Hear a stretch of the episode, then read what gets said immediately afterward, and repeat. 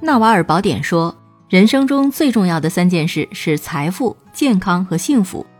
大部分的人都按照这个顺序追求，但他们的重要性刚好相反。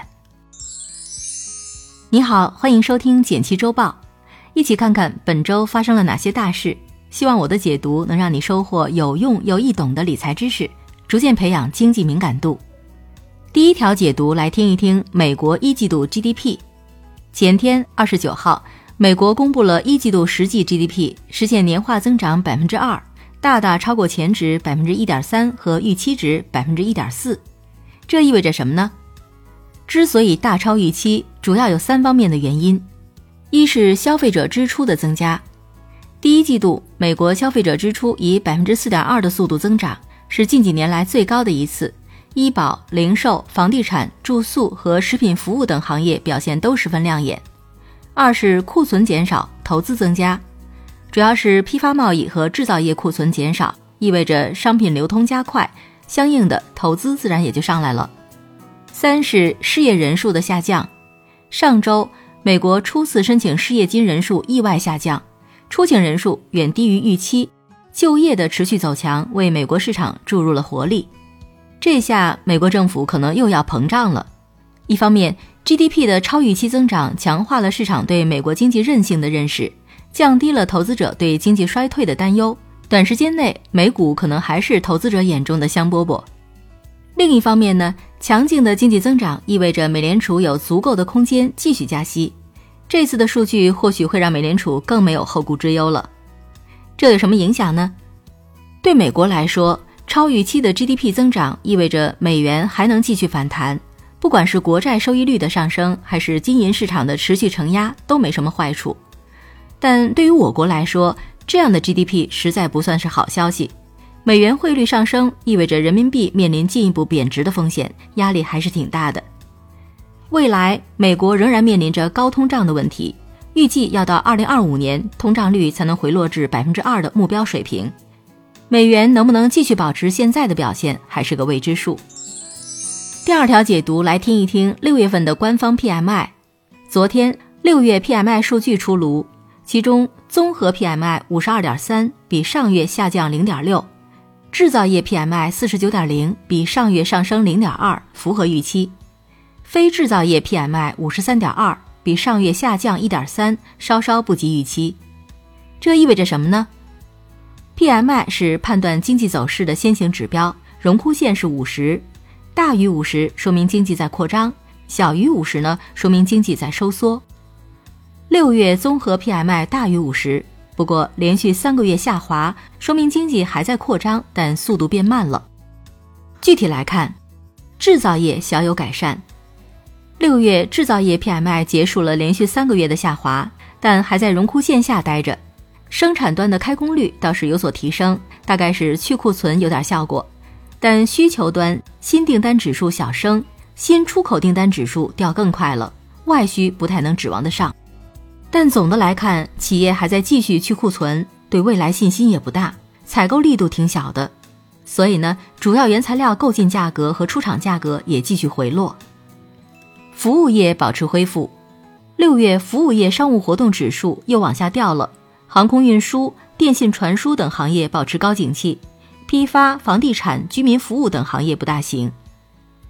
建筑业景气较高，随着专项债的落地，以土木为主的基建扩张加快，但建筑业整体扩张放慢，主要是房子建得太慢了，保交楼进度不太理想。那这对我们有什么影响呢？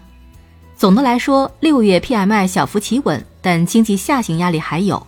很多指标，比如价格、采购、库存等，还在荣枯线以下，企业对未来也不太乐观。但最大的问题还是需求不足。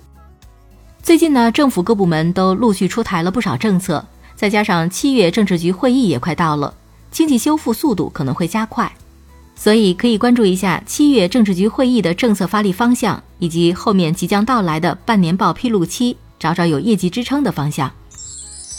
第三条解读，来听一听辜朝明对中国经济的看法。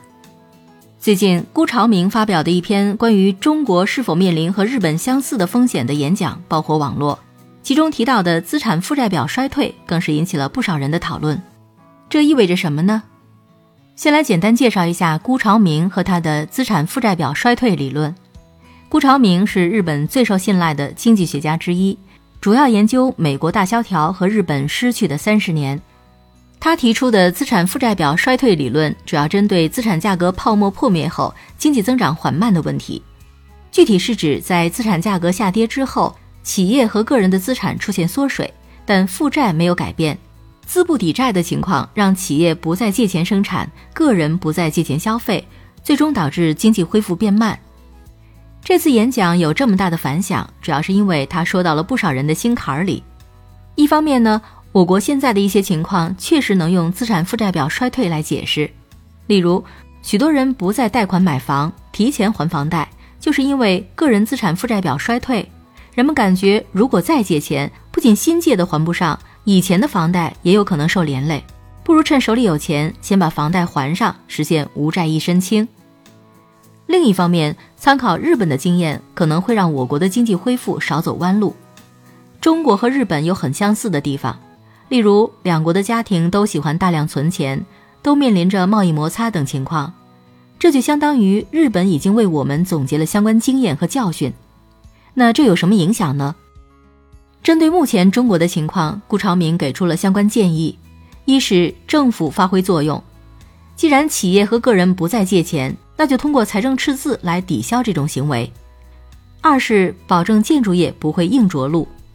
中国经济很依赖房地产，如果房地产暴跌，对经济是个非常大的打击。三是继续国际化，并要持续扩大在发达国家的份额。相信政府未来会采取各种有效措施，避免我国经济走向衰退。来看看其他值得关心的事儿。国常会力挺家居行业。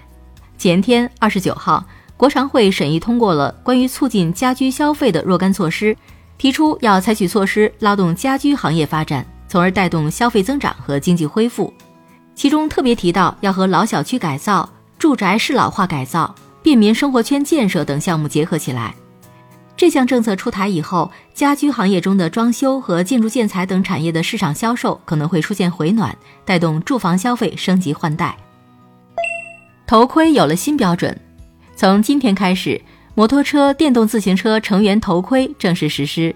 和老国标不同，新国标增加了三个安全性能指标，对头盔护目镜的耐磨性、头盔壳体表面凸起结构和表面摩擦力都做出了更严格的要求。大家在驾驶摩托车或者电动自行车时，一定要按要求佩戴头盔，要时刻提醒自己行车不规范，亲人两行泪。阿斯巴甜引起致癌争议。前天二十九号，有消息称，常被用于无糖可乐的阿斯巴甜将被国际癌症研究机构列为可能致癌物。但国际饮料协会委员会当天就发文辟谣，称这个消息具有误导性，对阿斯巴甜是否致癌还需要更广泛全面的安全审查。值得注意的是，癌物清单上阿斯巴甜的危险程度与熬夜、玩手机、喝咖啡等相当。对身体影响不及香烟、火腿。最后简单总结一下，我们一起讨论了美国超预期的 GDP，然后带你了解了我国六月 PMI 数据，最后和你聊了聊资产负债表衰退。感谢收听简七周报，喜欢本期内容的话，欢迎分享给朋友免费收听。最后推荐一篇精选的晚上聊财经，欢迎点击文字区链接收看。祝你周末愉快，拜拜。